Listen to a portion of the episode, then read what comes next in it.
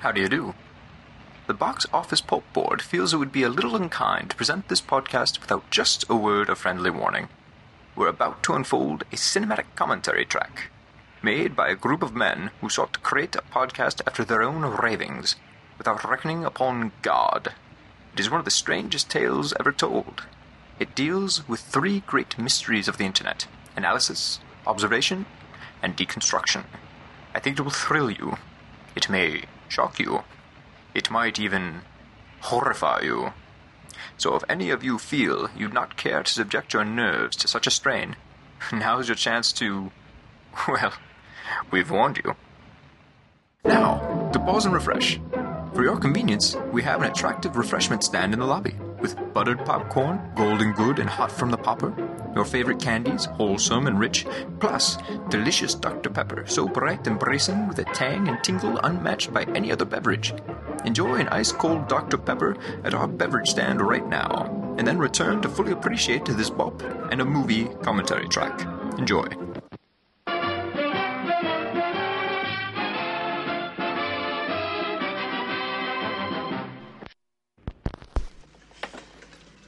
I've got something for you here. Something I think you'll like. I found him on my walk. He's quite harmless. Little boys love snakes.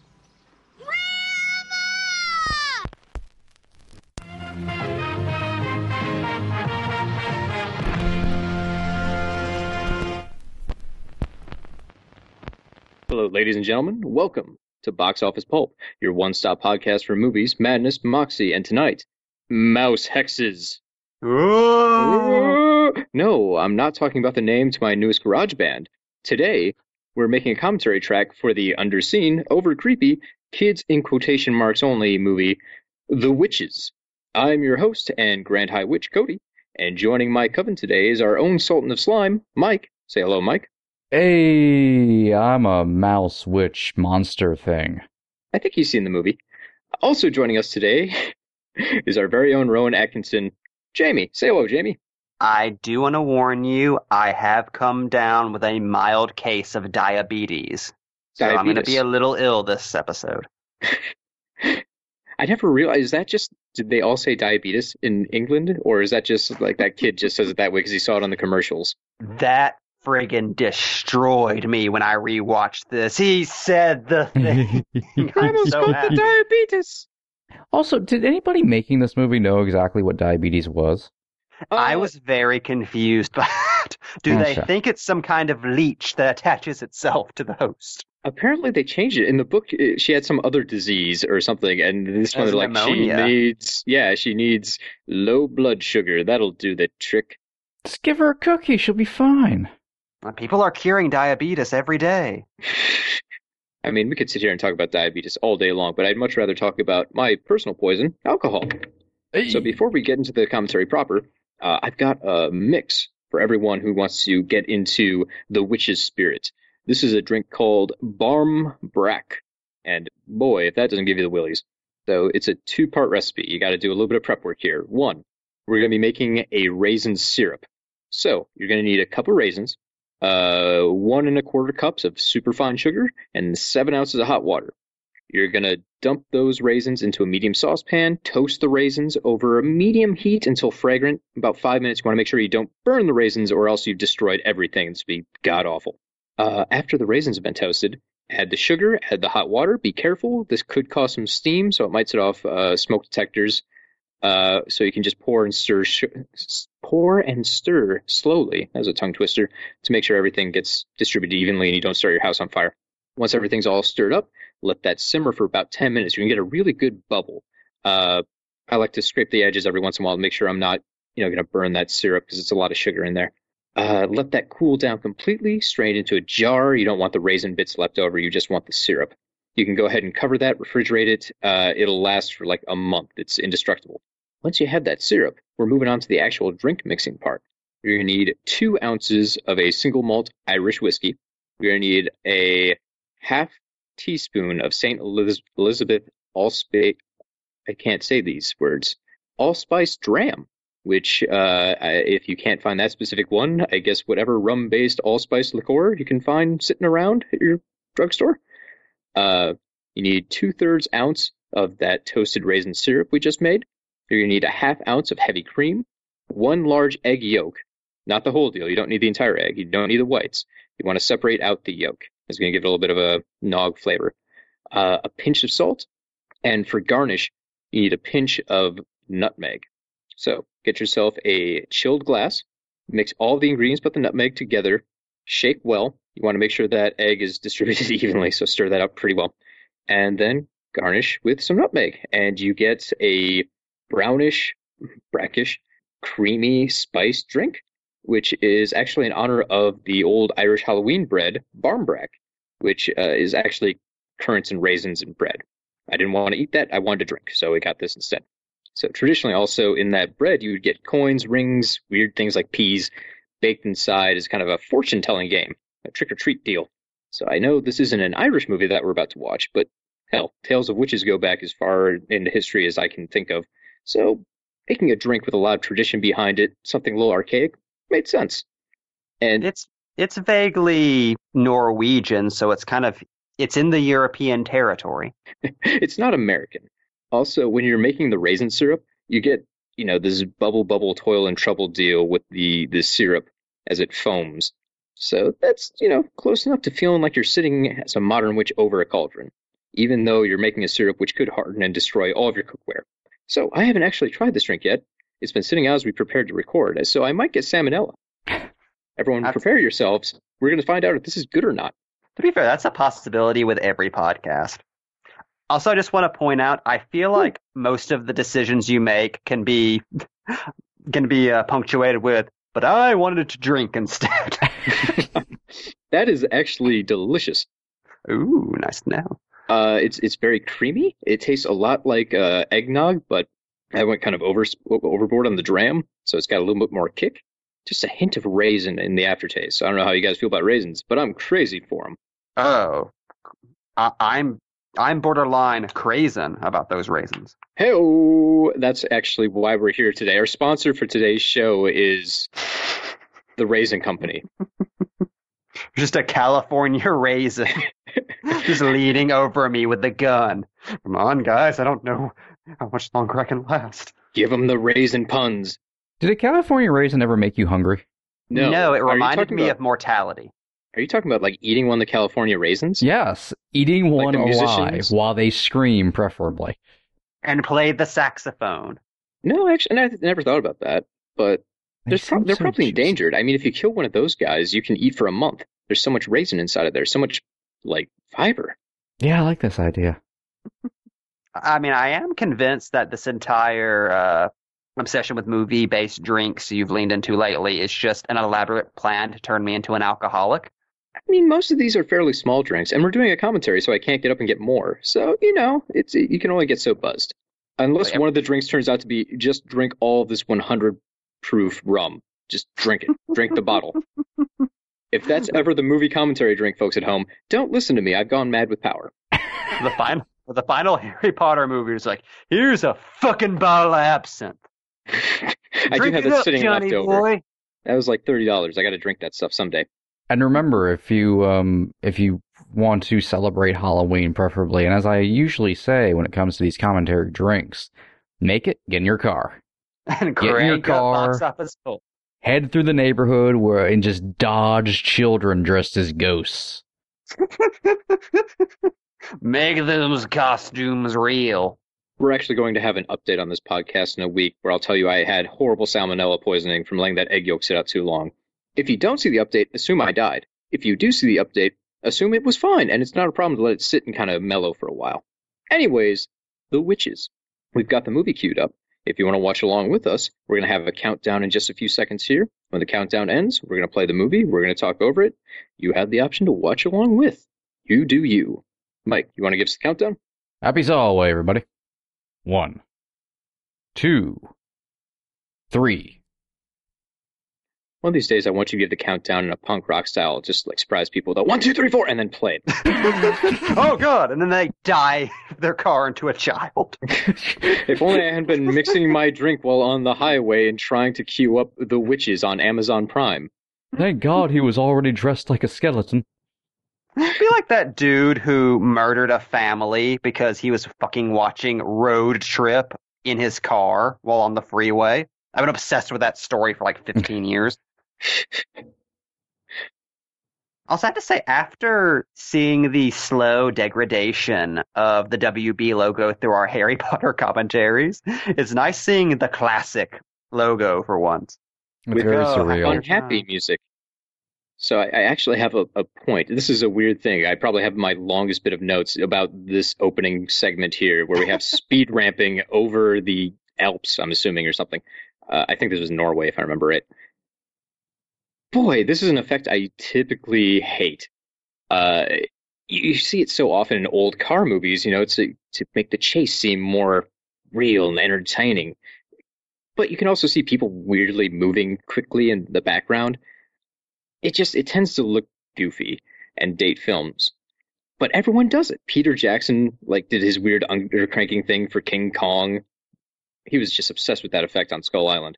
Uh, Ridley Scott messed around with it during Kingdom of Heaven for some of the fight scenes, I think, to try and give the impression of like adrenaline spikes in battle. I don't know. It's it's strange. So many people have this fascination with let's just make the shot look goofy by trying to screw with time. But here, I actually really dig it. For some reason, this mostly unconnected shot of just flying over snowy mountains works. The creds flying by, the the music that goes along with it that starts off as kind of adventurous and morphs into a little unsettling before going into adventurous again. It's it's fun. It's kooky. It's offbeat. It gives a good impression of what the film is going to be. My my thing is always what is it with movies, like specifically spooky movies of the late '80s, early '90s, and sinister helicopter shots of the countryside. It's like we have this Hocus Pocus, Beetlejuice. That was weirdly a trope for a short amount of time. Everyone was just excited to get a helicopter. There must have been a deal or something. Gas was cheap. Who knows? And the it's always with similar music. I do want to call out the music here again, just because I'm really impressed by what it does and the way they actually kind of use it as a tool in this movie in kind of unexpected ways. Uh, the the late composer Stanley Myers did it, and the dude has like over 60 scores on his resume, ranging from The Deer Hunter to uh, The House of Whipcord. So he did a lot of high and low stuff. There was uh, Rosencrantz and Guildenstern are dead, so he had a mix of different attitudes for his work. But you hear that range right away too, and all his different skills. You get those lighter, adventurous bits. You get the little bit of darkness every once in a while, outright scary music. Uh, there's zany, creepy, funny, swashbuckling, and it's all second to second. And even in parts that would be terrifying, like later on when a person's transforming into a mouse, he underscores it with comedy music so the children don't just have nightmares for the rest of their lives. It's it's an interesting way to use score to undercut the visuals on screen instead of emphasize them and have that be a purposeful point.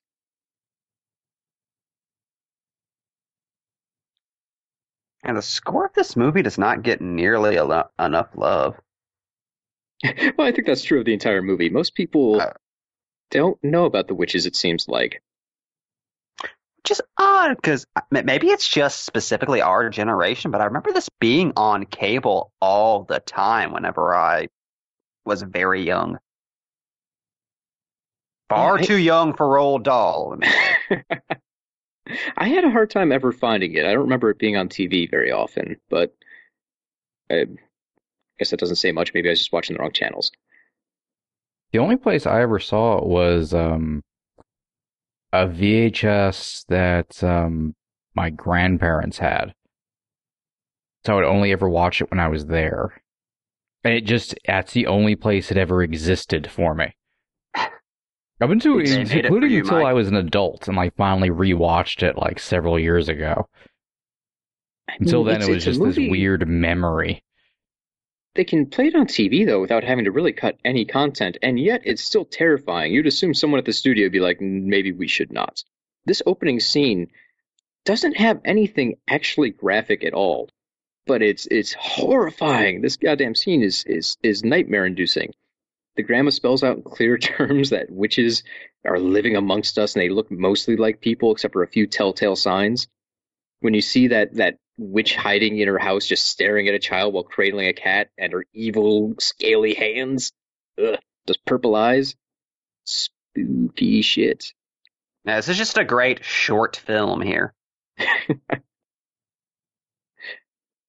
go on a, a brief tangent, uh, in the book version of The Strain, the story opens with just this opening scene with Setrakian's grandmother teaching him about vampires. and while not the show's biggest sin by a long shot, it's always bothered me that that's not in the show because that's easily the best part of the entire novel. That seems like a weird thing to cut. Didn't they have like a lot of running in place on that show, anyways? Yeah, it's. It, we could have a secondary podcast just wondering what the hell happened with the strain. Yeah. but Mike, I'm curious if you would agree. Rewatching this the other day, all I could think of, especially during the first act of this movie, is what a great double feature this would be with The Lady in White. Ooh, yeah, yeah. Actually, you know what? Come both... to think of it, a couple years ago, I watched this back to back with The Lady in White. Oh. like, it's weird because there's such. There's so very little overlap content wise with these movies, but they have a certain old world timelessness to them that makes them feel very much cut from the same cloth. Like, yeah, it's. I'm going. I was gonna say, despite coming from the 1990s, it feels more like a German film from the 70s, like rather than a Jim Henson WB joint. Oh yeah, I'm. It. I remember always thinking it was way older than it actually was. Like when I when I started watching it, technically it was new, which weirds me out looking back because in my head it was so it was this like old movie that I was watching. Oh, I until we decided to do this episode, I was under the impression this was 81 at the most recent.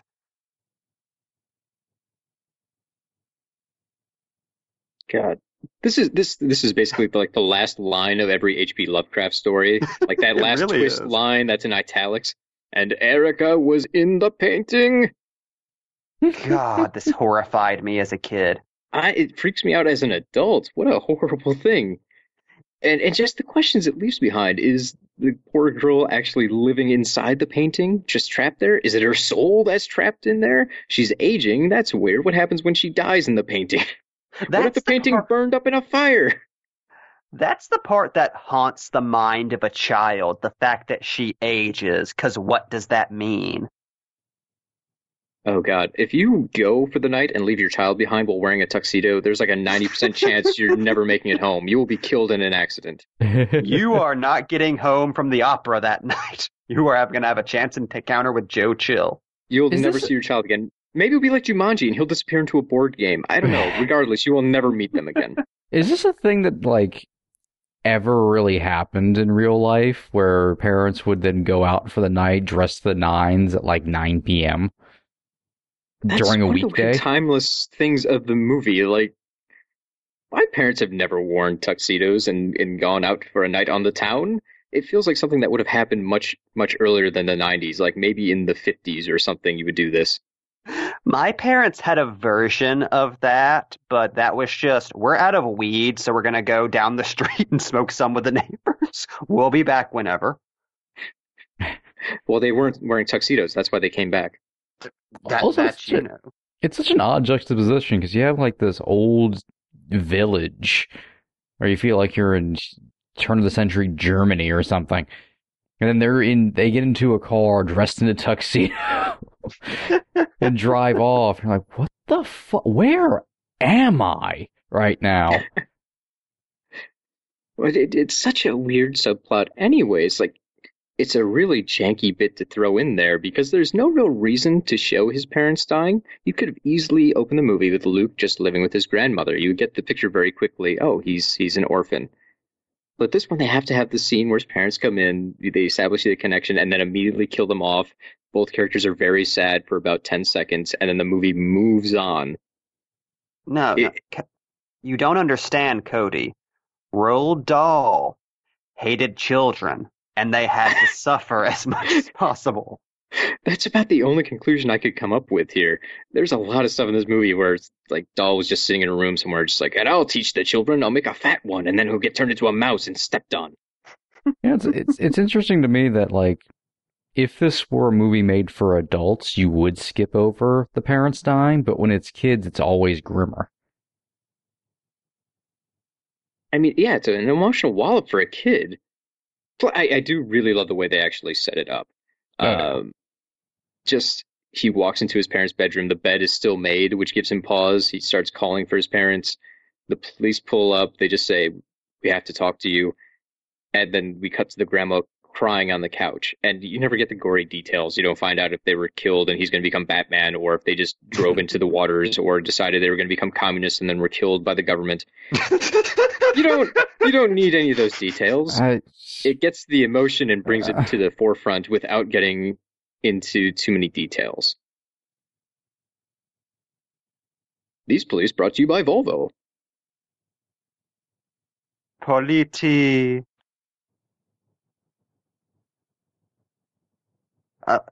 This scene is just a Werner Herzog movie. I'm sorry. but for children. Hello, orphan police. We are here to welcome a new orphan into society. There is a charge of ten pence for the remains to be cremated. Oh, if you, you know, cannot there, pay, we take another finger. There's an ironic thing. Um, as we're recording, uh, Lawrence of Arabia is currently on. I noticed right before uh, right before we started. Uh, it's on TCM. If you want to figure out how far in advance we're recording this, want to go back in their schedule. Um, but uh, director Nicolas Roeg got his start as second unit director on Lawrence of Arabia. So wow. there's universal yes. happenstance going on there. Well, he's such a left field choice for this, anyways. What was some of his other stuff was like "Don't Look Now." Yeah, yep. I was surprised he did as much. I always thought this dude was like, I thought whoever directed The Witches was a one hit wonder. Roeg might be one of the most influential directors no one talks about ever. Yeah, guy like... did The Man Who Fell to Earth, and he's like, I know, a children's film about witches. yeah, didn't Spielberg say that he was his favorite director or something? Spielberg, um, Nolan is super influenced by him. We wouldn't have, we pretty much wouldn't have Memento and shit if it wasn't for for Roeg. Oh god, is that why we got the Waynes dying like they did and Batman Begins as a reference to this? Just dressed to the nines.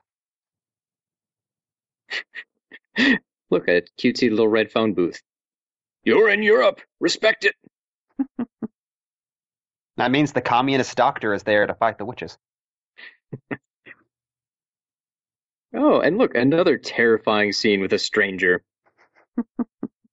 This one I, I really like because it sets up something later in the film that it doesn't call a lot of attention to. As she approaches him, she kind of feels confident because it's one kid. It seems fairly normal until she pulls the snake out, which is just such an unsettling moment. Uh, but as soon as he calls for the grandma and the grandma appears, she just gets the fuck out of there. And it, it sets up the idea that witches really can't get to children if parents are there to protect them. However, later in the film, we, we reverse that because the Grand High Witch knocks Grandma out and goes after Luke. So it, it, evolves the rules while telling us that the Grand Witch is much more powerful and the situation can't be controlled the way we thought it was originally. And I really, really enjoy the way it skews the mythos as it goes along without actually breaking it or trying to pull the rug out from underneath us. It's playing by its own rules, but not being forced to abide by them.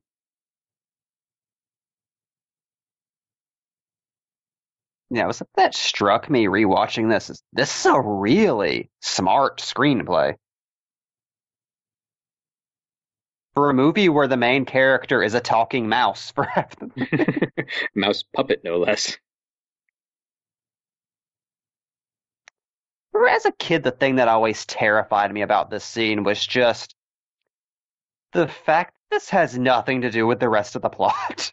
It's like that implies that this just happens to kids every day, and right. it's going to happen to you too. Oh, it's just terrifying. you wait. So I love her was... Wonka bar there. well, you you you um you strip the witch part of this away. It's just about stranger danger. I was reading reading something where people were just talking about how kids are afraid of anything, not even like intentionally scary things. Like a, a kid will take anything to be scary because their mind is perceiving information on a different level than an adult. So uh, the intention doesn't need to be there for something to be frightening. Uh, and, and one of the stories they brought up was someone mentioned something like the Grim Reaper on a birthday card for someone who's getting too old. And the kid misheard their parents say Grim Reaper and thought they said the Green Ripper. Oh. Which was terrifying to that child. So they didn't sleep for like two weeks because they kept having nightmares about a green monster that ripped people apart. So trying to make a horror movie for kids is just such a difficult thing because you can't quite control it enough to make sure it won't be too scary for them. And this movie, they seem to have just shrugged and said, fuck it, we'll just make it scary. Although reportedly there were many terrifying elements that were dropped from the film because kids were freaking out. And Dahl was pissed. Despite the fact that he was equally pissed that they kept the suicide ending out. You know, Dahl was a complicated guy, is what I'm saying. that's Time for diabetes. Just descending diabetes onto her.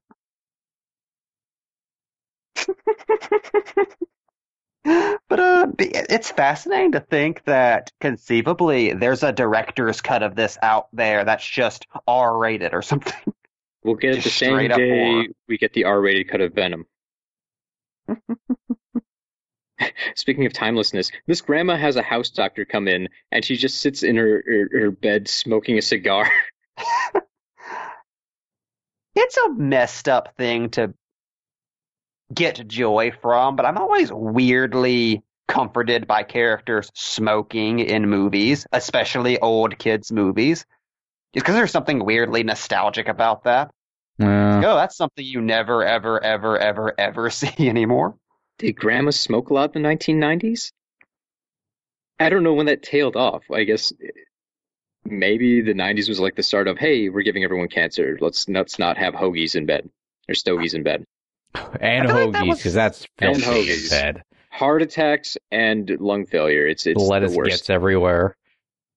I'm just imagining Bert with his eye twitching crumbs in the bed.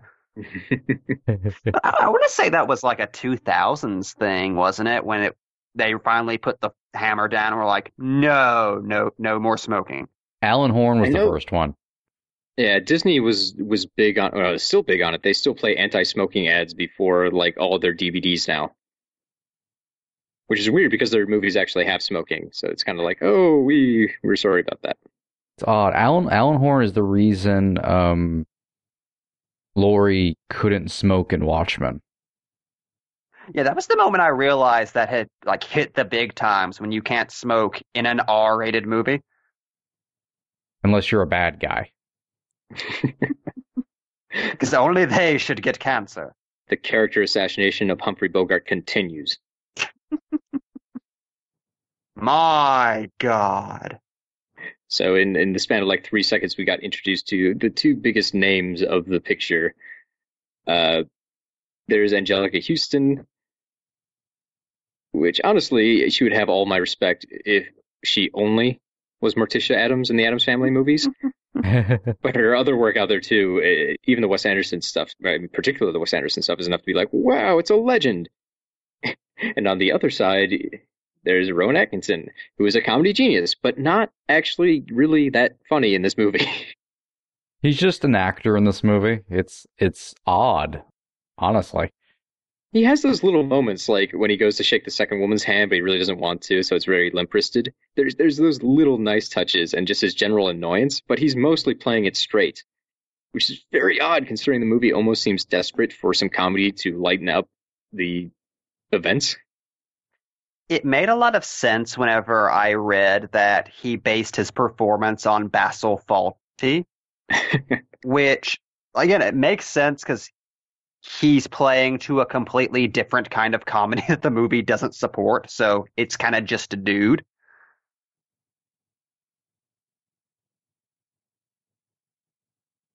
So God, I love 90s Angelica Huston so much. What a force of nature that woman was. Just being the green goblin in this movie.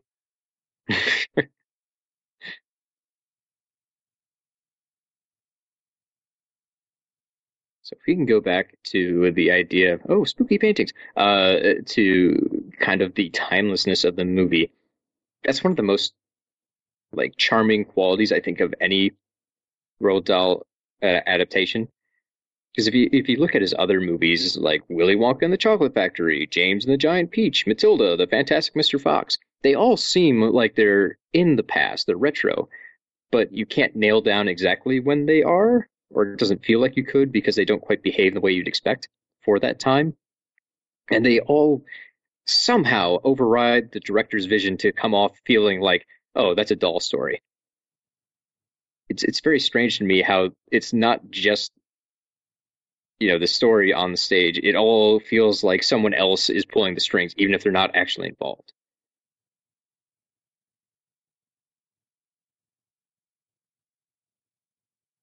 Maybe that's because each one of his movies has to have like this son of a bitch.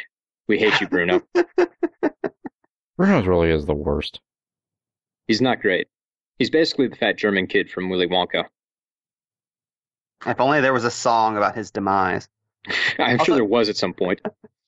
Also, not to, to to get off topic, but I'm kind of in awe because I, as many times as I've watched this movie, I've never noticed that the witch in white is removing the little girl's soul from the painting so she doesn't have to grow old, and that's seeding her face turn at the end of the movie. I've never noticed that. How is that what she's doing? Oh, holy shit. See, that makes I, that slightly less random. Yeah, I see. Okay, so I was confused by the the heel turn at the end. The most I could get out of it was Angelica Huston basically scolds her at some point, and she goes, "Fine, I quit." And she's one of the few spared because she quits and doesn't have the soup. So I don't know. I thought it was just some weird form of spiting the dead. Like that'll teach him. I'll undo her last spell. Cause fuck you, corpse. I guess she was just oh she was a mole. She was just doing a really ineffective job of saving all the children in England. She was part of the Glenda Brigade.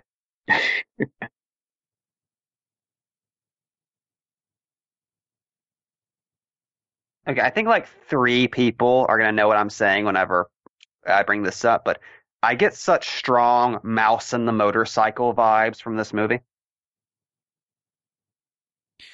Especially because of the hotel. There's something oddly specific about childhood in regards to roaming around a hotel. Yeah, like the those Dunstan Shining. days. the Tower of Terror. So many good times in hotels. Well, that's how I um I met the El, the Elvira pinball machine. So that oh, thing that, that formed your childhood. Back to those damn cigars, Grandma. What's your problem? They were actually being uh, kind to the boy when they said it was diabetes. It's actually a light case of a lung cancer. It's just a light one, a sprinkling of cancer. Those that those uh, cigars actually cancer. fight off radiation poisoning. to,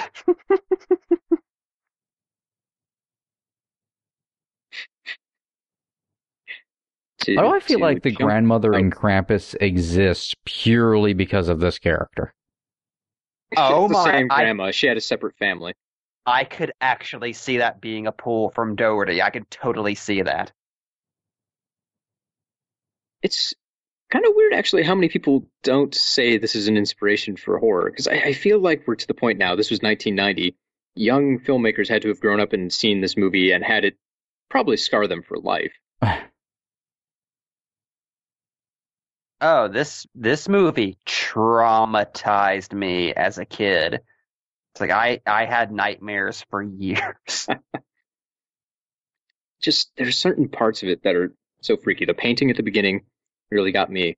Uh, but later on, when we see Angelica Huston's face on a wall that she has to put on, that that that really got me. And there's a very similar scene in Return to Oz that was terrifying, like when the evil queen has just the hall of severed heads.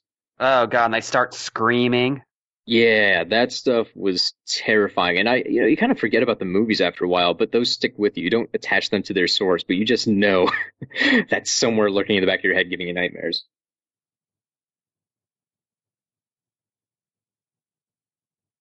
What's weird is my mind made like the the convention scene so much more horrifying.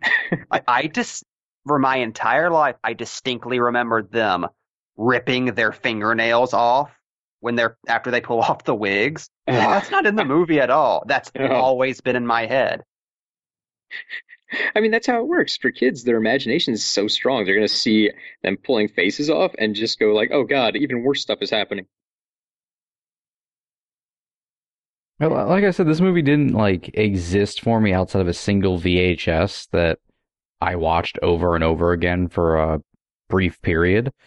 So it, it, images and bits and pieces of this movie became this weird melded together fever dream like throughout my entire life where I couldn't quite place where certain uh, horrifying images came from that would like flash in my brain. It's like, what the fuck was that soup scene from? What was it? The face thing? What did I make all of this up? What? Where is this coming from? I'm Am I misremembering an American Tail? that trippy scene where they all have LSD and imagine their live action. So I, uh, most of the Dahl stories really are pretty much horror stories, anyways. They just have different veneers over them. This is probably the closest any of his adaptations got to just being flat out horror. Like everyone already talks about how scary the Willy Wonka film is, especially the boat scene. But if you look at that premise, it's it's more or less a slasher film. They're just a group of kids in a spot they don't belong, getting killed off in creative ways one by one for their transgressions. Willy Wonka even has like an iconic outfit that he does all this in. Uh, it's it's one step away from just being flat out a horror movie. Uh, Fantastic Mr. Fox is like a siege film, like a home invasion thing the animal families are trapped underground as the farmers try to break in and murder them. It's it's like three script updates away from just becoming the strangers. God, look at Matilda, which is just flat out a movie about child abuse. Right. and amazingly, all these stories that are so dark and seem like something that children would flat out reject kind of survive because of that. They're they're jarring and they're upsetting and I think kids are into it because of those qualities. Yeah, I'm fascinated by the uh, subgenre in children's literature of deeply unpleasant writers who didn't care for children but wrote children's books anyway, so they're just all about children being dismembered. it's like Edward Gorey, Roald Dahl, Dr. Seuss to an extent. But that's the stuff kids identify with, oddly. This is how I enter all meetings, by the way. Ta-da! I don't think in her career Angelica Huston had more fun than playing this character. Uh, she did an interview about this film, and uh, she kind of borrowed some of the costuming techniques for a Halloween party, and just scared a bunch of kids of like a family friend or something. and she said it was wonderful, like it was her favorite thing. She said there was nothing better than making children scream, and I think she's right. Having worked one time at a haunted house, it's the ah. best. It's it's so good. Also, God, everything happening now makes me unhappy. I feel like this is what Republicans imagine when they think of trans women meeting together. Like we all just rip off our wigs and start plotting against the children. We're Oh, going to put chemicals in soup to make them all gay. She's saying stuff about Hillary Clinton. No.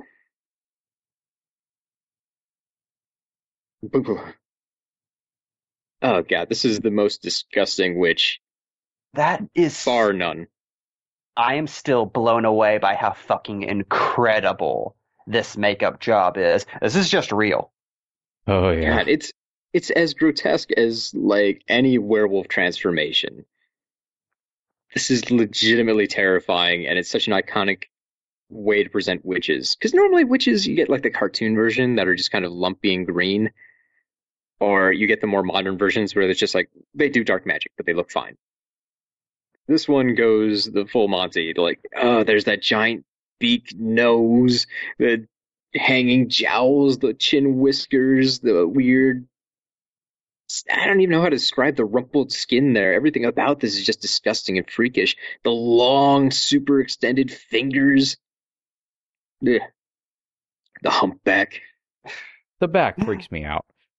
That's what I love so much about the uh, Jock and Scott Snyder graphic novel Wytches. They're like the, the first people in forever to just say, no, witches are monsters, make them monsters.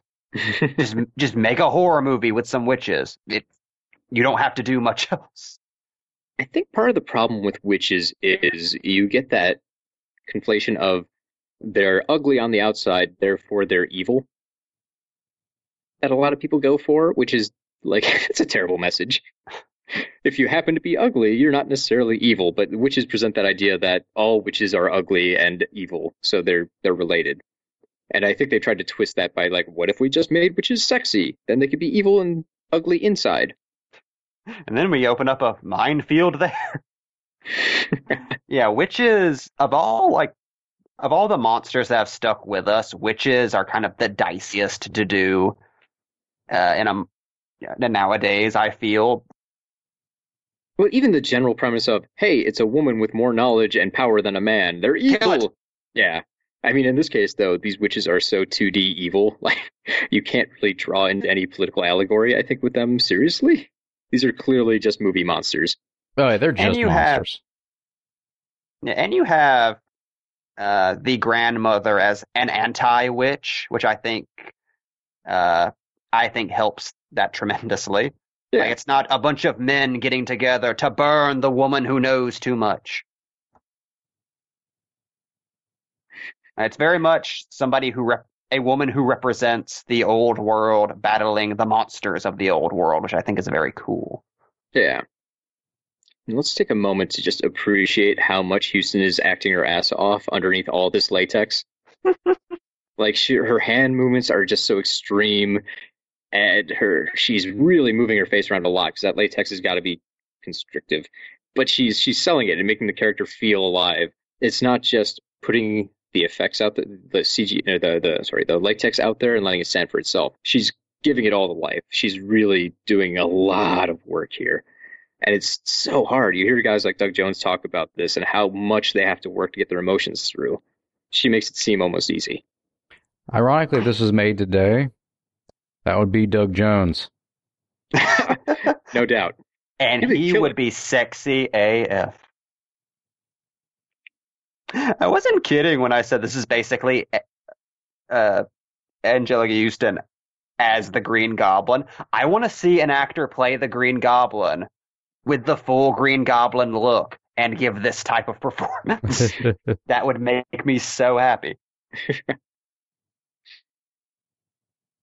And as, as long as I, we can't take our eyes off the Grand High Witch. It's impossible. So uh, let's just take a second to appreciate Jim Henson's Creature Shop. And boy, their concept artist here knocked it out of the park. Just so gnarly. Apparently, it took somewhere between six to seven hours to do this full makeup. So at least it was worth it. It, it's. Line for the ages. Magic. I just want to yell that at anyone who ever pulls out a plot hole in a movie like this. it's amazing that this is really the only scene you get to see her in this makeup, and yet it feels like this is the entire movie. And in a certain way, this kind of is the entire movie. Anytime you mention the the witches, everybody immediately thinks of this scene.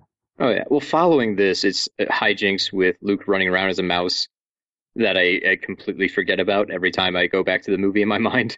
It's this scene followed up by the transformation scene at the very end. There, there, the rest is just filler in my mind. I adore this movie, but I do agree it is very top heavy. Yeah, there's just a lot of hijinks in the middle, and that's just hijinks. That's it.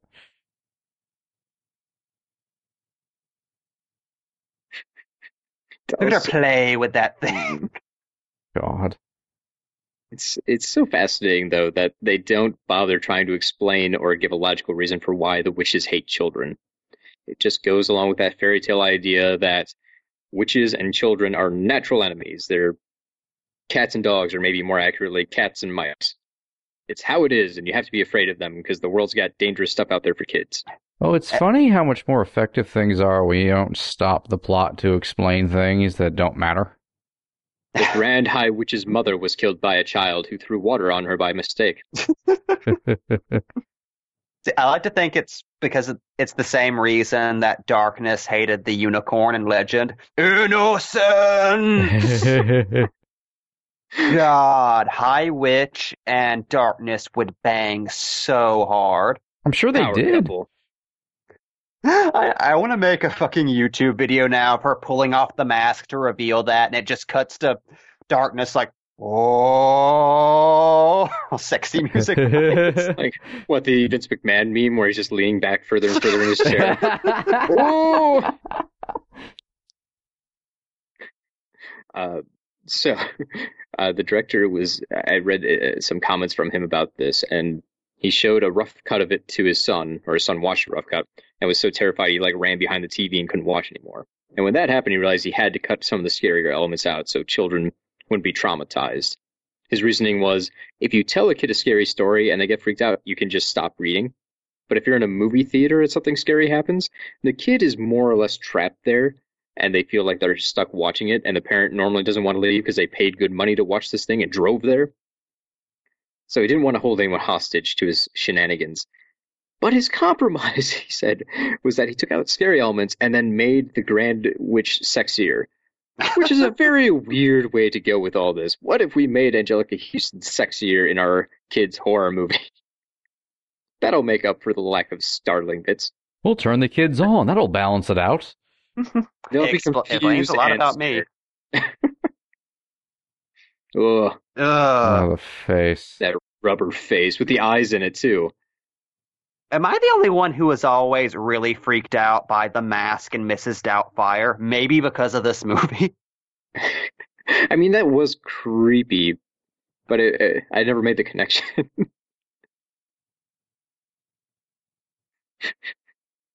How do you think German people icon. feel about Angelica Huston basically doing a super over the top German accent for this thing? I think they're This used to a lot right. by now. oh, not again. Come here, Uter. Oh, be careful, I'm full of chocolate.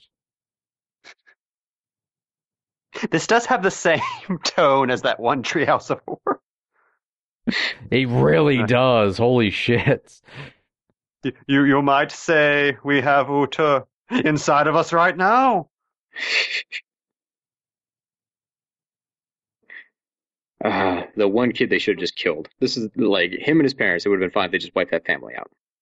I love children in old movies describing sweets and chocolates and delicious things. It feels like kids were made. it feels like they were way more woke about what they ate than the kids today. Apparently, Dahl heavily objected when the book came out to Americanizing those terms. He demanded that candy was called sweets because that's how he wrote it. But he did he did give up like uh, lifts were changed to elevators in the book. For some reason, he's fine with that. and he was very upset by the idea of calling a tuna fish sandwich a tuna fish sandwich. Demanded it be called a fish paste, which also, also made its way into the movie. also, no one defends Hitler in this movie. What's the deal with that? Strange. The gyrations. Also, goddamn it, no one's paying attention to the kid behind the dressing ball. Like he's been rattling it. You can clearly see his eyes. He's making noise. He's chasing rats. It's the worst sneaky child ever. And another Dahl scene with burping. Man loved his burps. It is funny how much oh, this God. mirrors the cake scene from Matilda. Entire confection, Cody. Uh, so we have this terrifying effect, but listen to the music. this is what I was God. talking about before, where it's like upbeat, funny music, even though this is the worst horrifying thing I've ever seen in my goddamn life. And I think they realized this when they were making, like, how do we soften the edges here? How can we play against what we were going for? Yeah, could you imagine if Hammer music was playing right now? Oh, Christ. I never would have recovered. It reminds me so much of the Joe Dante uh, Twilight Zone. Okay, you were thinking that too, because that's all I could think rewatching this. Like, who stole from who there? Yeah. about the same time.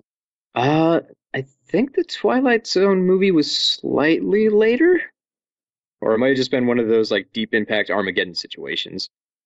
No, Twilight Zone movie should have been earlier, shouldn't it? Uh, to the internet. No, way early. Uh, 1983. That early? I could have sworn yeah. that was like 88, maybe. Yeah, 83. Yeah, weird. Damn, Spielberg like did kick the later. can early. Right?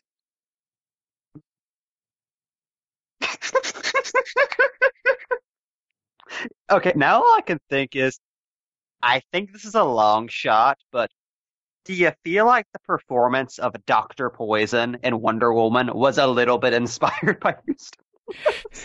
Voice the delivery is, is very similar.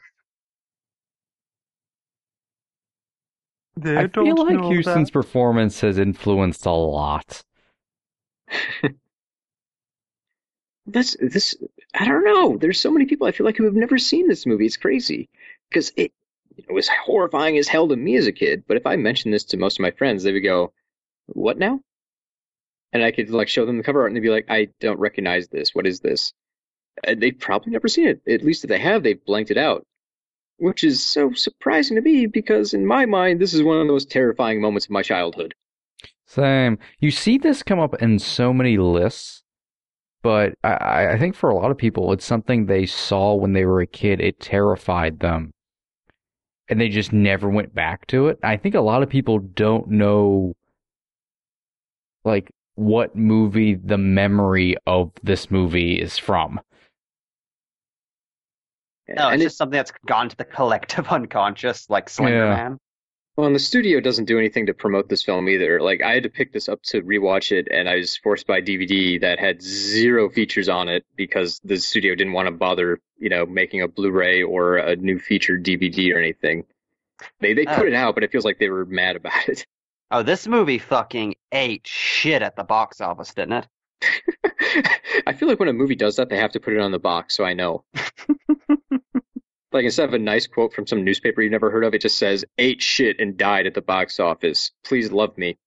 It's just Bruce Campbell shrugging his shoulders. Sometimes they get away from you. No, she is laid down by the diabetes. God, you know, you know what's brought up more? Watcher in the Woods. God, speaking of, man, I flipped out a couple of weeks ago. I, I somehow was unaware until we got the DVD in at work. They remade Watcher in the Woods with Angelica Huston on yep. the Lifetime channel, directed by Melissa Joan Clark. Yep. By Clarissa. Most random confluence of things ever. Do you do you think the scene inspired Kung Pow Enter the Fist? bye bye, baby rolls down the hill. Also, Actually God, inspired what... the Untouchables. we were just talking about a dark moment. This is the casualness of, oh, a baby, let's murder it. That'll get me what I want. And the most she, oh god, and the close of the baby crying. The, the most she reacts to it is, oh, this thing smells bad. They're so happy. Baby murder. Oh wait, potentially, um, potentially a controversial statement. Watcher in the Woods, boring. I've never actually seen it. Yeah, neither have I. I feel like a lot of people. It's weird. A lot of people haven't seen it. They just bring it up because it's it felt like the signature movie of that trend. Dark Disney.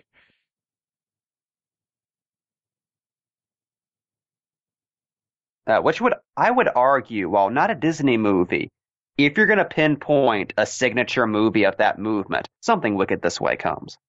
Oh, 100%. I just picked that up at uh, Target today. I've got the uh, DVD to look forward to sometime this month. Oh, that's a treat, man. You're gonna Uh, have well, fun. if I don't like it, I'll just go right back to Blackbeard's Ghost. Just close your eyes during the spider scene. I assume it's 90% spider scene. It is to me. There is slightly more Pam Grier than you'd expect. Hmm. My expectations were zero Pam Grier, so wow. 35, 40, 45. Bring of out the sacrificial table. This was so scary when I was five. Look at this. Look at this murder scene.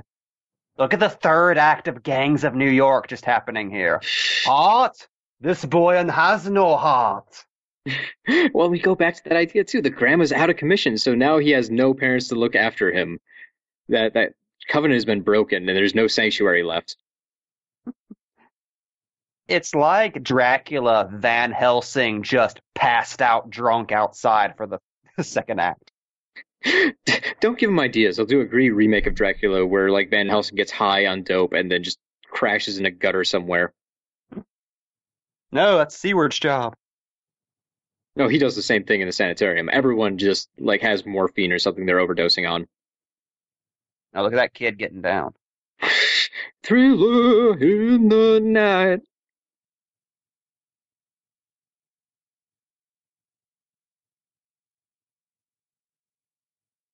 So normally we, we bemoan the use of CGI over practical effects. That was a cool shot. Uh, but in this case, I think CGI would have been less terrifying than the mouse puppets they used in their place. Oh. Yeah.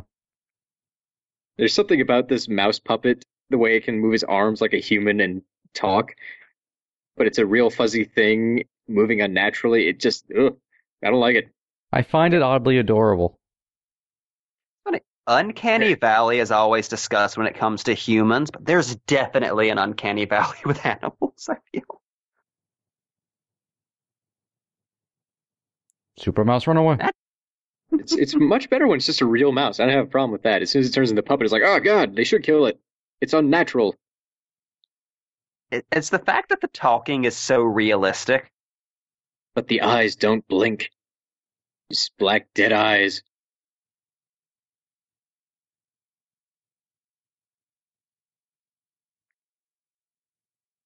British mice, too. that's weird. I have to say, I really wish this kid was drowned in a mop bucket by his father, like in the book. I saw that on Wikipedia and I'm like, that has to just be a dark fan theory, right? Once again, every children's book author hates children. That's why they make their living off of them like parasites. I love that noir shot of the mouse there.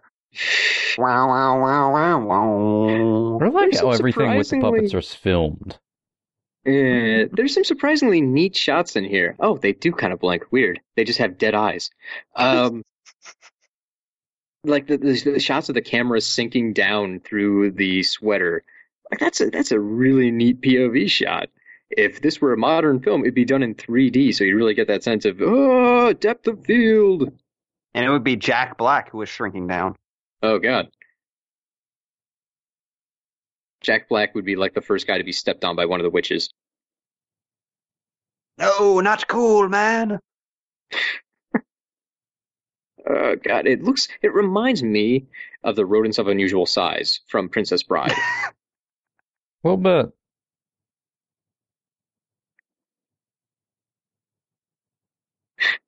So now we hit kind of the lull in the movie in my mind was like, fuck, okay. Ugh, they're mice. Yeah. Another 40 minutes of this before I can go home. Uh, I call this the we don't have enough money to do the monster effects twice portion of the film. yeah. Going back to the puppets, uh, another thing that I really enjoy about uh, what Henson was able to pull off was the scale of the puppets. It's hard to do an effect like that without making the um, the animals seem, you know, human size essentially. Yeah. The puppet still feels like it's the size of a mouse. Yeah, there's a couple of really good examples of that, but when they normally do it right, it's not even just force perspective. They're making gigantic sets. Uh, Yeah. Was it the uh, the gateway where all the monsters are like actual guys in monster suits, but they're portraying monsters that are like a foot tall? so they just made a bedroom that's like 40 feet tall and put some stuff close to the camera to fill in the rest of the set. It can be done, but you got to really Peter Jackson this stuff. Uh, nowadays, you know, it'd just be so much easier because you you would basically just put them in front of a green screen or something and then interject them into a pre-film scene. But they didn't have. It's the 90s, 1990s, the very start of the 90s. They're running off of the 80s tech here. It's only a couple of years after Ghostbusters. Ghostbusters, Back to the Future, and Watchmen are how I gauge time in the 80s. But yeah, if I didn't know that that was technically impossible, I would have just assumed they made the world's tiniest animatronics. they had I, I looked into this not long enough. Um,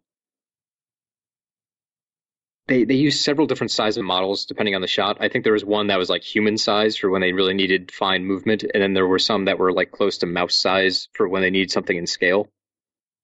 And obviously, you know, the bigger the puppet, basically, the more they could do with it. So they they had three different versions they could play around with, and hell if I know the difference between them. Obviously, that's a real mouse, so that one's easy to tell. Allegedly. Allegedly. So the drama between Rowan Atkinson and these maids.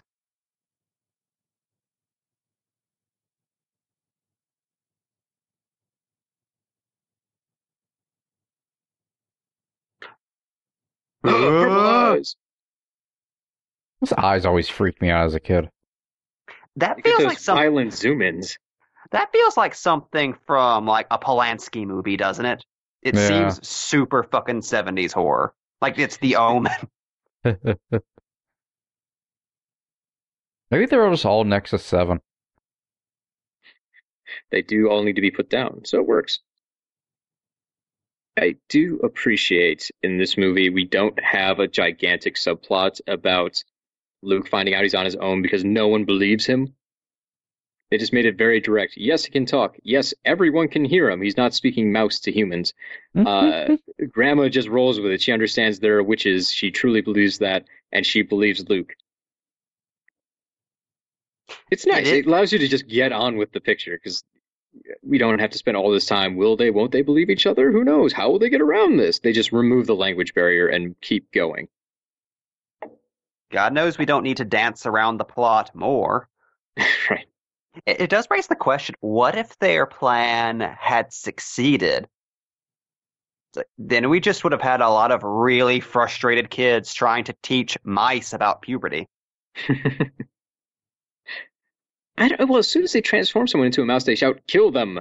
So I, I think their plan was it's just easier to squish a mouse than it is squishing a child. Like they would need anvils if they were going to squish children, but mice they can just step on them.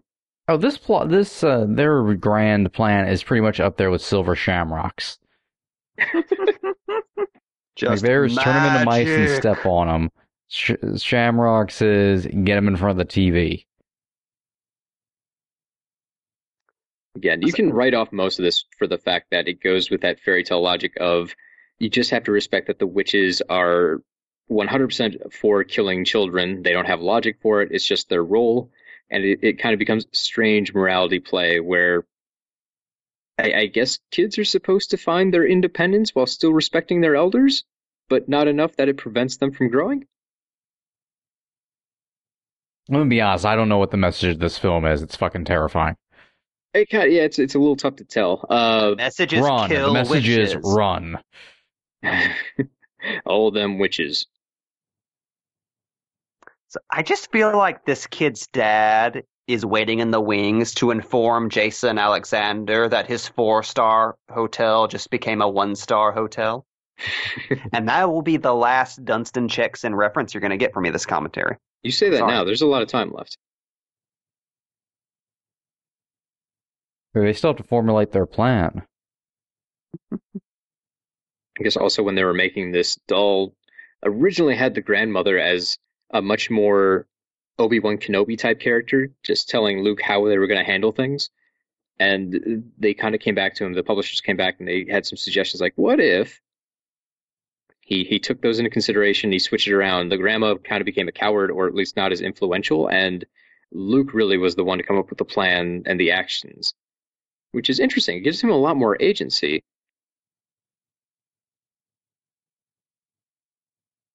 I, I kind of feel like in the film we get a nice 50 50 split there.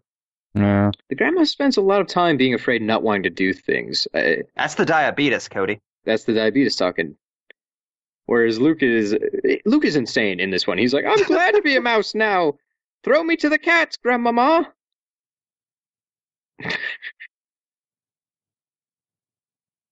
Luke becomes a living cartoon character very quickly. As I feel we all would if we were small.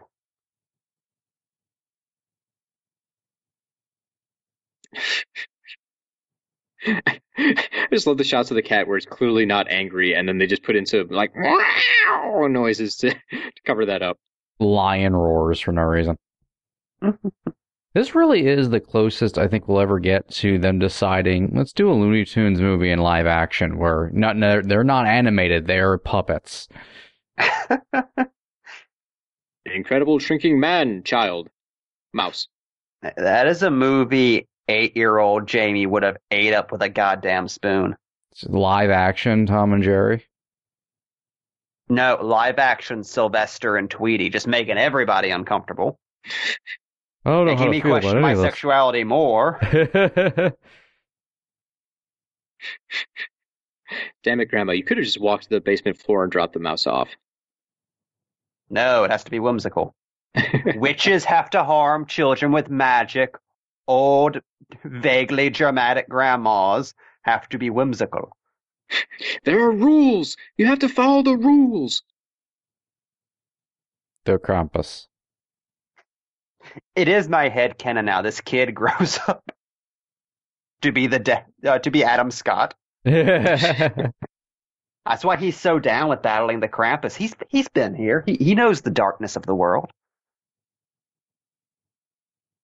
It seems like such a, a bold choice for Roeg to do this movie because one, you're working with kids for like 90% of the movie, and the other, no, it's a 50 50. It's like 50% kids. The other 50% is here, film this elaborate mouse training sequence. Like You're you're working with animals kids and, children. animals. Yeah. And Ugh. terrifying masks. And Why does she have Huston- multiples? I I wouldn't want to chance it. I'd have like eight masks just in case. It's like Dracula. He's got nine coffins. He's he's smart about things. I saw the way you were looking at Morticia. God, I just don't like how this briefly becomes the Texas Chainsaw Massacre with that face lying around. Her spare face, just in case the other one gets dusty. Maybe there's like she keeps one for the summer that's got a little more tan on it, and then another one for winter. Uh, she's like stand, Stan Sitwell, like, oh, give me my frowning face.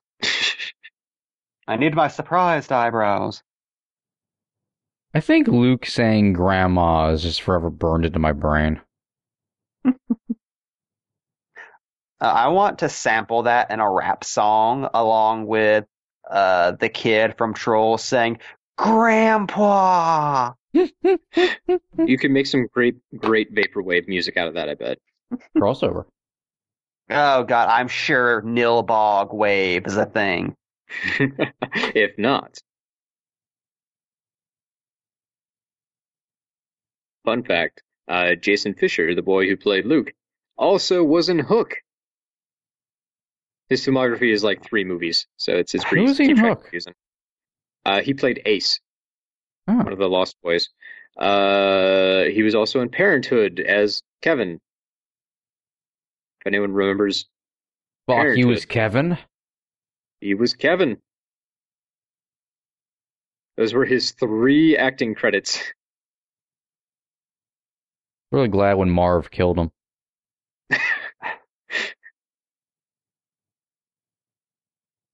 well, enough with the face gags. I can't. Oh, that's the that's the one that gets me.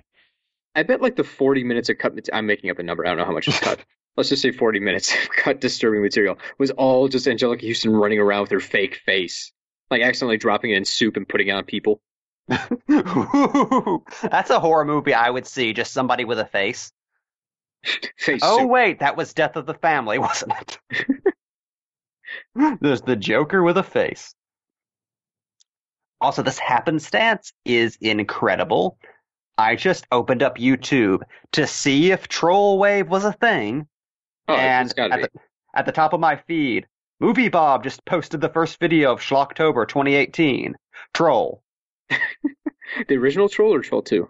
The original Troll. Ah. Which is overlooked as a ridiculous bad movie. I It's yeah. Scream Factory put both of them out in a double feature, and it's like, boy, after watching those back to back, I just wanted to die. See, that's the that's the blurb that needs to be on the DVD with Bruce Campbell shrugging his shoulders.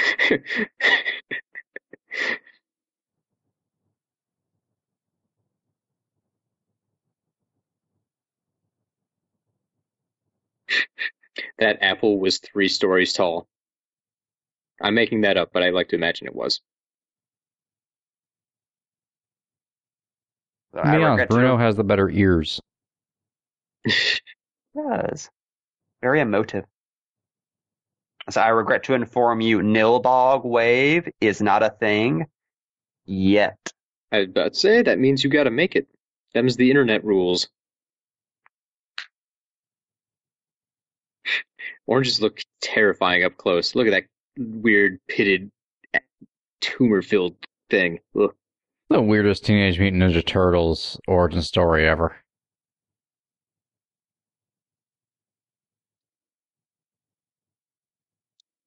And the award for worst parents in the world go to every parent in a... this film. we have a child at some point. I don't know. Time to go get drinks. I just feel like he's going to grow up as an adult to be the principal from Ferris Bueller's Day Off. That's who he was reminding me of. Like it looks like he was supposed to be played by Eric Idle, but they had to recast the last moment. Let's but they see. had a life cast that they needed to match up. Bill Paterson, what else have you done in your life? He's an actor writer. Anyone's curious. Uh, let's start at the 90s because that's when this came out. He looks like he's about to eat something gross in an early Peter Jackson film. uh, no pudding. He was on some TV series called The Ghostbusters of East Finchley. That's a sequel I want to see. Go on. Uh, he was Brian in the movie Spice World. That's awesome. Uh, what else do we have here? A lot of TV shows I've never heard of, a lot of movies I've never heard of.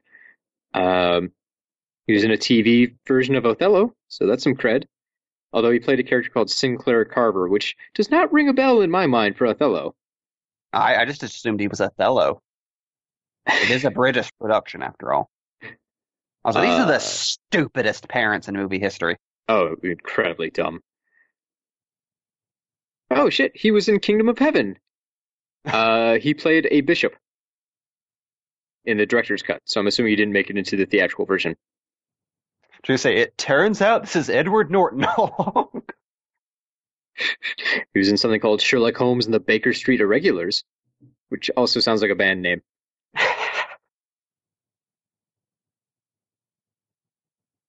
Here we go. How to Lose Friends and Alienate People. He is Richard Young. That is a film I have heard of. Go me. You're just sending Mike into uh, Vietnam flashbacks right now. Uh, uh, he was in he was in uh, two episodes of Doctor Who. In Oh, 2010, uh, the Pandorica opens and Victory of the Daleks. He played a character called Bracewell.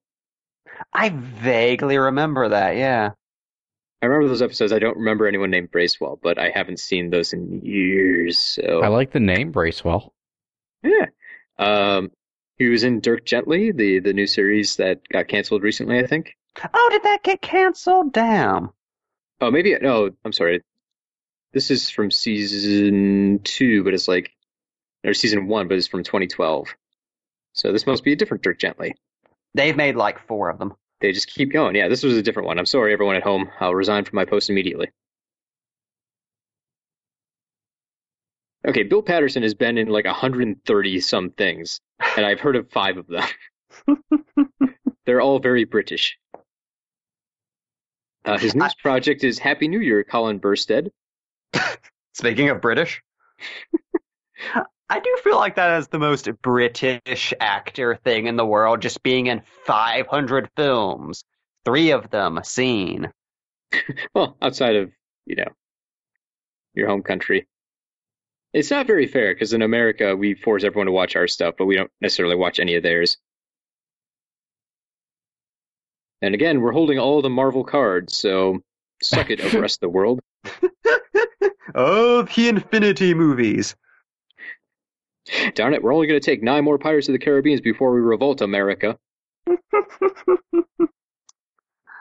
Also, there's so much talk about Harrison Ford's Finger of Doom, but not enough love is given to Angelica Huston's. Which ends in a point, which makes it scarier. Grandma. Grandma.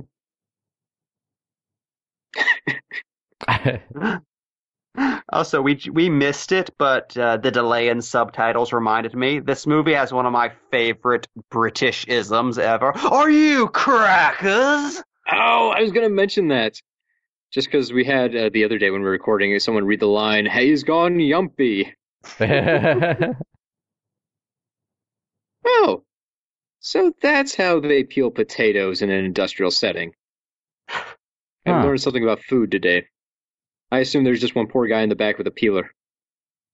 That's the way it should be done, because then it's done with hate. Potatoes taste better with hate. I like them with the skins on. Some of my worst memories of childhood are being forced to peel potatoes for what seemed like hours and days.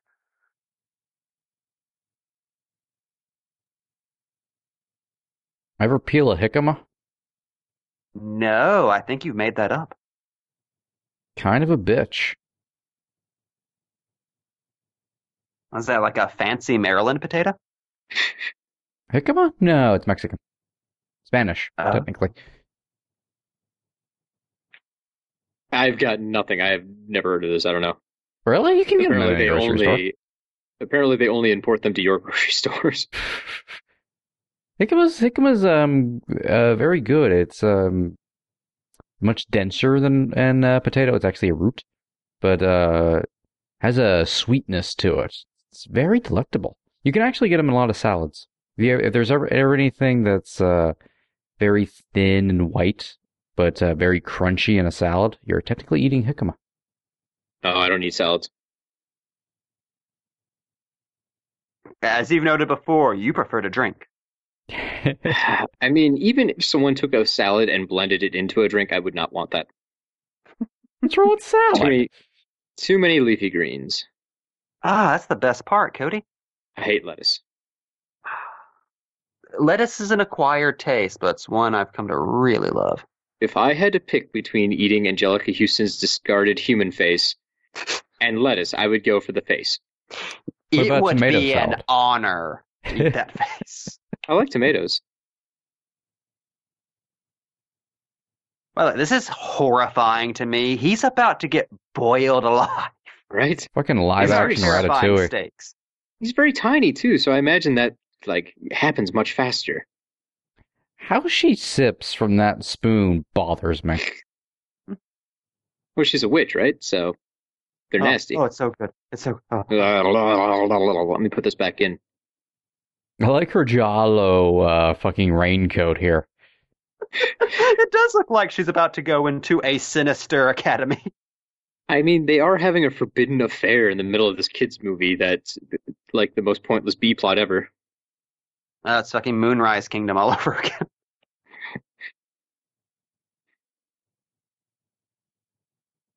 Dun dun dun.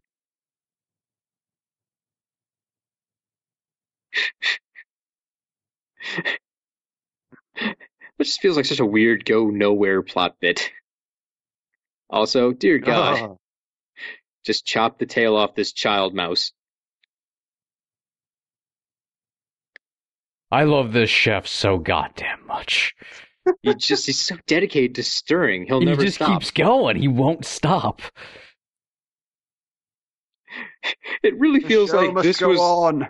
This was the Atkinson role, and then like they're just like, well, fuck it, we can't put him in the two second stirring bit. Give this something else. I forgot that Atkins continues stirring.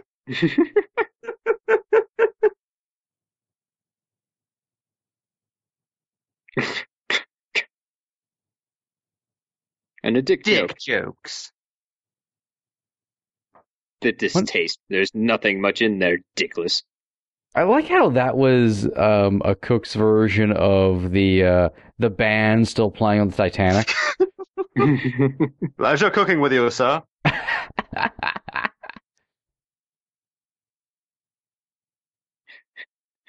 He just he just looks like he's gonna have something unfortunate poured on him as the last bitten button to a Monty Python scene. I've never seen a man so annoyed about soup. like he's he's pouring it out of a spoon like, oh, the soup is too soupy.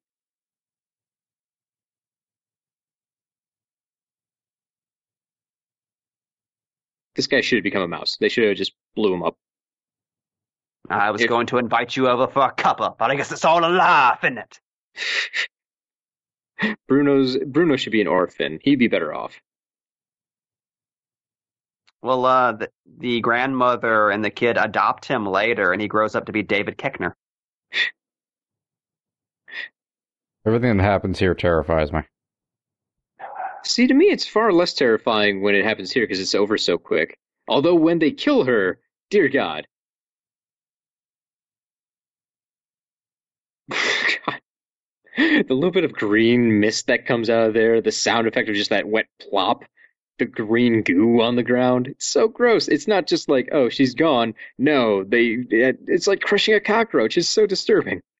And that was a person a second ago. She had dreams. witch. Witches don't have dreams.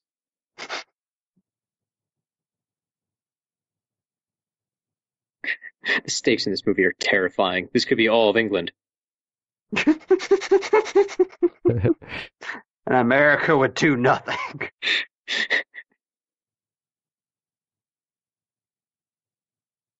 I love the chef just having come back from Vietnam. He's having a hard day. Quick, You get got- him a potato to peel. You got pants in front of everyone. Did the souffle make it? No. Also, that is, that is the most English thing ever. Chasing your stress wine with tea.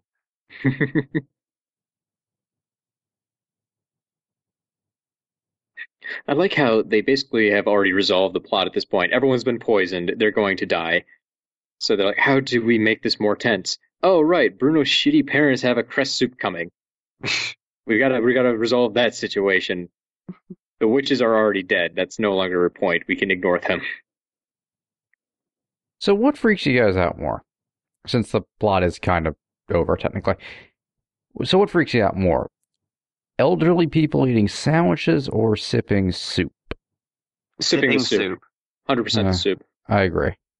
Everything about this soup makes me want to never eat soup again, and I love soup.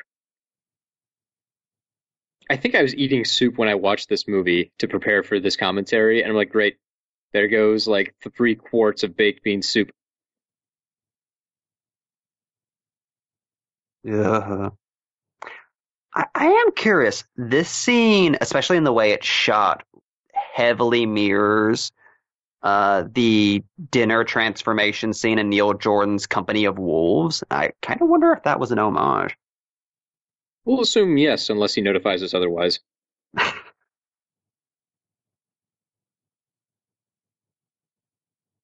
no, stop. Don't. That's how I would have resolved the situation. Oh no, wait. Oh, oh well, he's a mouse man now.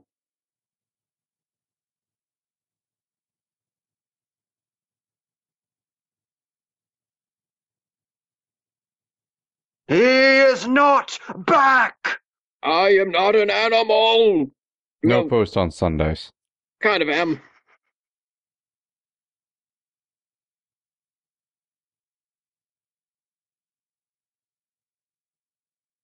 Bruno?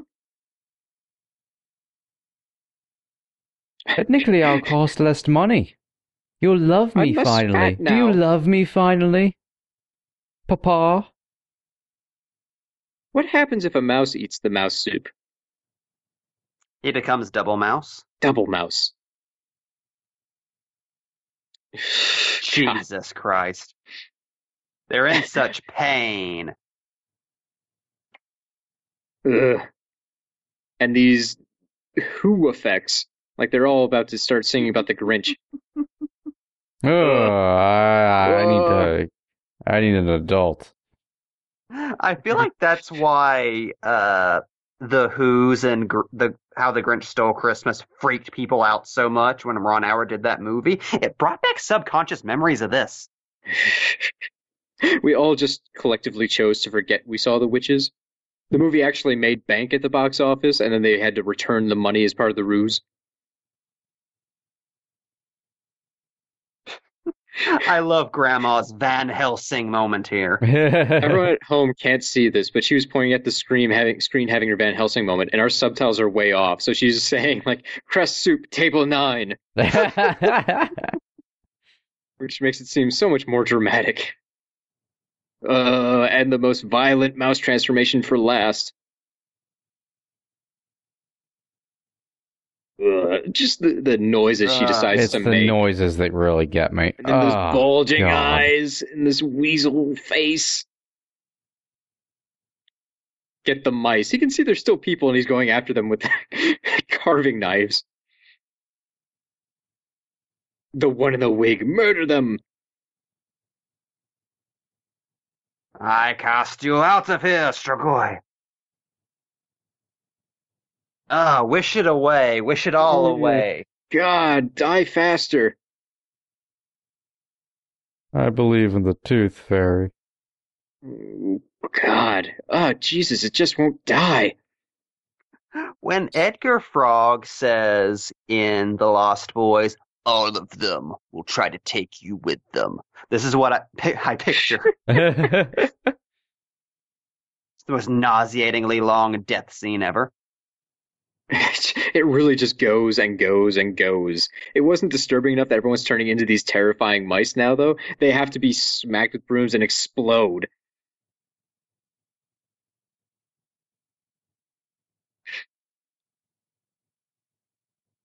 Kill her! Kill her quickly! End this, Grandma! Make the pain end!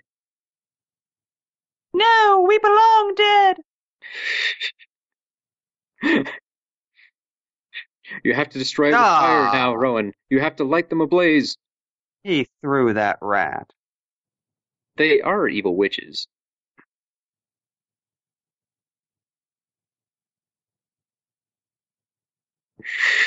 God, oh. it's one of the mice from Dead Alive. The Sumerian rat monkey. Or monkey rat, whatever it was. Sumatran rat monkey. Oh, God. And even worse, even worse, not only does it pop and explode, it lets out that weird little laugh, and you get that bit of goo he wipes off his face.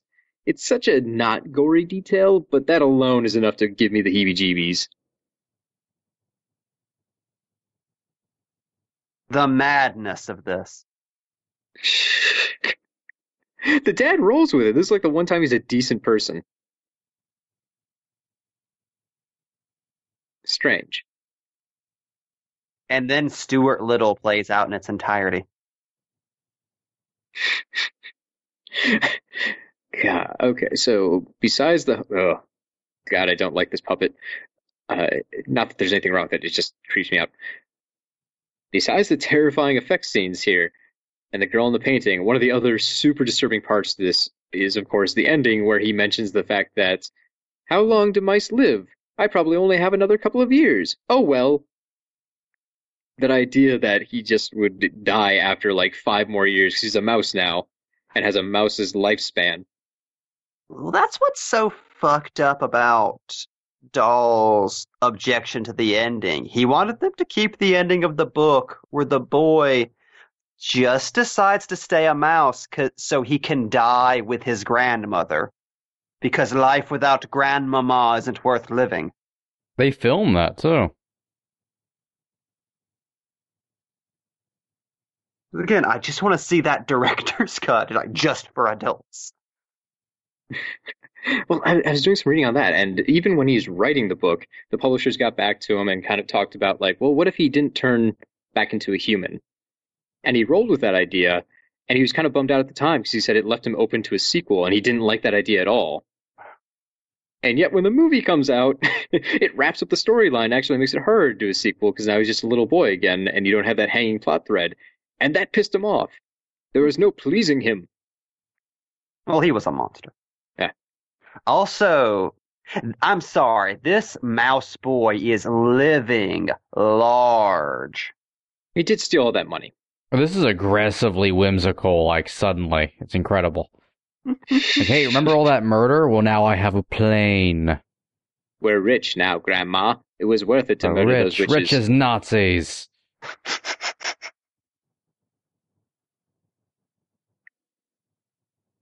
Okay, am I the only am I the only one fascinated by the fact that this technically has the same ending as Salem's Lot? It kind of does, yeah. Yeah. Just go door to door killing witches. Just Ben and his boy. Grandma and her mouse. More disturbing. So, from reading about the book, they mentioned that Luke is perfectly happy being a mouse because he figures he'll die in like nine years, and he's cool with that because he doesn't hey lego he doesn't want to live longer than his grandma and he figures you know she'll die probably like 10 years or so it's just ugh, that's a weird way to tell children to think about life and you die know at the same time as your parents or guardians she probably what oh they could have done it together like she dies and falls forward and crushes him so he pops a week later due to her diabetes Right. She's already screwed this up like twice. You guys remember these connector block things? Did you have this toy as a kid? I had the K'NEX, and I could never get them to work. Uh, those uh, gray and blue blocks that were just showing. I had a bunch of those as a kid. That was like before I got Legos. I had a bunch of those to build things with. You were very okay. limited because they're essentially just construction beams. So you can only do so much. You can't make. Maybe I wasn't creative enough, but you can only do so much with them. His bed looks so comfortable. For some reason, stop motion sheets always look like the coziest thing in the world. and he's living in the fucking real Ghostbusters playset. He's living the 90s dream. The most disturbing thing in this movie is that it has to die. So I'm I'm glad they transform him back into a real boy, even though I forgot that happened until I rewatched this. But yes, this feels like such a weak add-on. Here's her Ming the Merciless ring. yeah, a surprising twist. She wasn't a bad witch at all. Yeah, I completely forgot that he got turned back into a boy until rewatching this um, as an adult later in life. I think most people just remember it that way. They remember him having this bummer of an ending.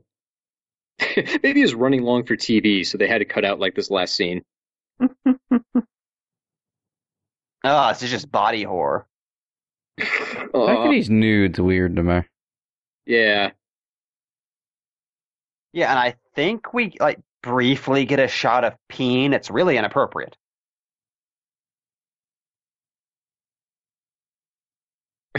Runs the window naked. My glasses, give me those. It's relatively huge now. Look at me twirl it. It's so weird. They film. I think they filmed both endings at the same time, but this is so lazy. Honestly, it's very odd to me. Despite the fact that they have the line, "Oh well, maybe we'll get one of the witches in America to turn you back." That's all they need.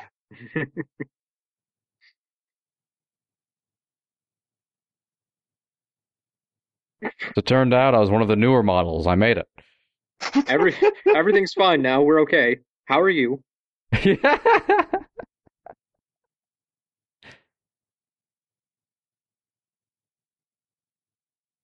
Credits. It was such a strange. Did they not go to America after that? Like, ah, fuck it. Uh, they still have all the money and the the book of names. There was a really gritty sequel that we're probably better off having not seen. Hey, Steve Norrington. Oh, he did the makeup on the high, which I did not know that. Way to go, Blade Boy. well, I have nothing to add except for I'm going to have nightmares when I try and sleep tonight. I'm just going to imagine horrible yeah. mouse witches. But it's okay. They were defeated along with the rest of the British. I don't know. I think that's why we never got the sequel. It would have been too depressing. They went to America and were immediately shot down. Those witches have guns. Special thanks to Rusty Lemorande and Eileen Mazel. Are those Dahl characters? okay. The super delayed credits just popped up with I really am happy to be a mouse, you know, over the fucking copyright notice. I, way to put a button on that. That is, I think, my favorite part of this rewatch, just seeing the credits pop up like five minutes after the fact. I don't know what happened there, but whatever. Well, there you have it, folks. That's been The Witches. Uh, you're welcome for the trauma. You just enjoy that. If you would like more box office pulp that's probably not as disturbing, but focused on R rated content, uh, you can find us all over the internet. We're on Twitter under the handle Box Office Pulp. You can find us on Facebook, Stitcher, uh, Blogspot. Just look Box Office Pulp and you'll be able to find us and all of our other commentaries and standalone episodes. And iTunes. There's that too. We're everywhere. Go ahead go over there. Give us a nice review. Maybe some likes. Subscribe to us. It'd be dope. Anyways, folks, that's a wrap. Get the hell out of here. Ah, oh, shit, this one's for kids. Get the heck out of here. And that, that drink I mentioned before was all made up. It was made of raisin juice. Delicious, delicious raisin juice. You get more out of life when you go out to a movie.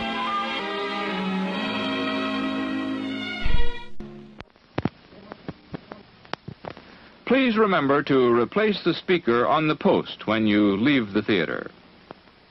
But seriously, um, a woman will snatch you and kill you in the night. Oh, well, that happens to every kid. Builds character. Builds yeah. character. That's actually what puberty is. When someone talks about you going through puberty, it's your first abduction by a witch. And then the director of Jeepers Creepers. Ugh.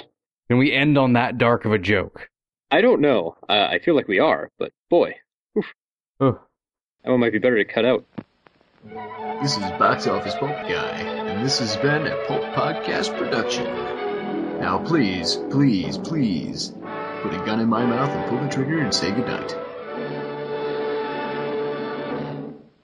And now, on with the show.